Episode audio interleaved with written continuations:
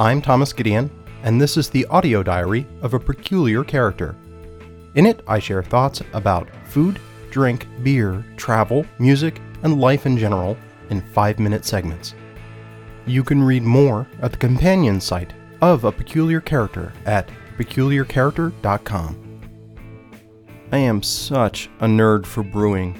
The strongest evidence to date is that I got the cash payout on a long-term incentive plan for my day job recently and spent a pretty significant chunk of it on a substantial upgrade to my home brewery. Towards the end of last year, I got my first stainless steel fermenter, quickly followed by another one. I got these attemperators or temperature controllers for each of these to really start to delve much more into better temperature control during primary and secondary fermentation, as well as cold crashing to help clarify and clean up the beer towards the end of the process.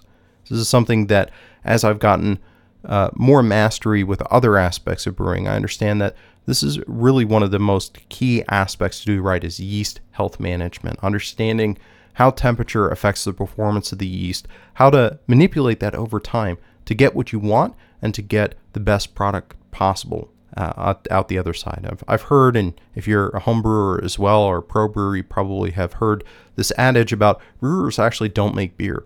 We make wort. We make the best wort that we can. Yeast makes beer. And I feel like that's very true. I feel like with temper control at my beck and call now that my beers have, in some ways subtle and in some ways substantial, have really improved over the last half year or so. All that being said, my fermenters are still fairly crude in some ways. The particular setup that I have from SS Brewtech are these 7.5 gallon, or maybe they're 7 gallon, I don't remember, 7 or 7.5 gallon stainless steel buckets that are truly like the plastic buckets, that they have a flat lid, they have a really nice seal, and 4 spring clamps that hold them closed. You get, for the temperature control rig, an alternate top from which depends a stainless steel coil through which you pump some sort of cooling solution. What I've been doing for the last little bit is keeping a cooler, which I've drilled some holes in next to it, to put the submersible pump, connect that all up to that coil, up to the controller, which also has a probe that goes down into a thermo well from the lid, well into the beer. If I swap in 1 gallon frozen jugs of water into that cooler on a regular basis, I actually can do a pretty good job and get my beer well below ambient temperature.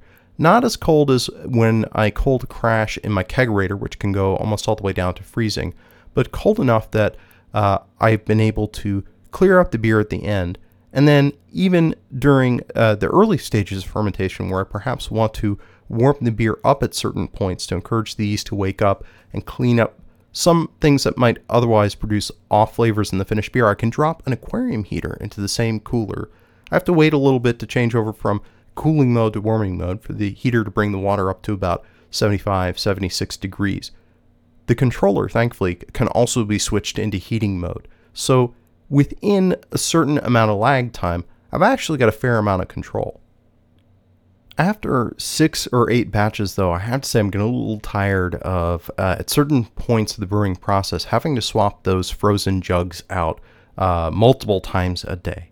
Certainly also the ramp up is a little bit more manual high maintenance than I would like, in terms of having to plan it for a time where I can attend to the cold box while it's warming up and now becoming my warm box.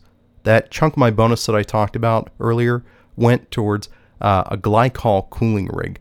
This is a pretty impressive piece of equipment, and that glycol is basically the same or similar material as what you use in your car's antifreeze.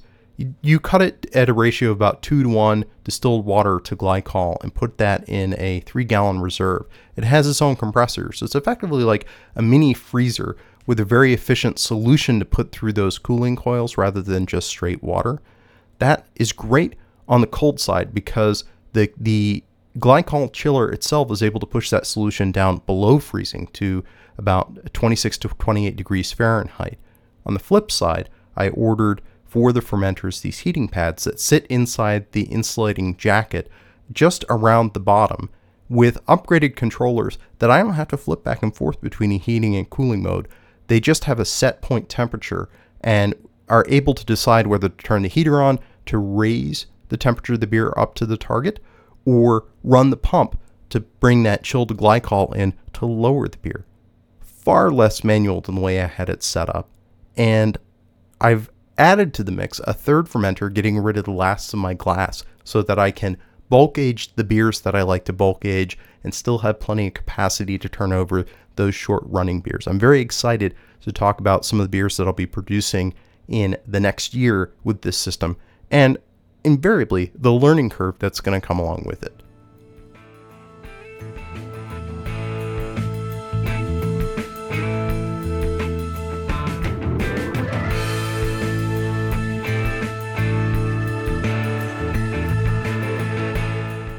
I would like to thank the Internet Archive for media hosting and bandwidth.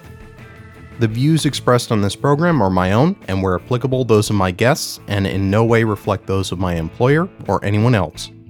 This show is produced from 100% recycled bits. Except where noted, permission to recycle those further is granted under the Creative Commons Attribution Sharealike 3.0 United States license. That means you're free to change this show as much as you like, as long as you don't alter credits and you share your changes under the same license. Theme music is Slow Burn by Kevin MacLeod at incompetech.com, licensed under Creative Commons by Attribution 3.0.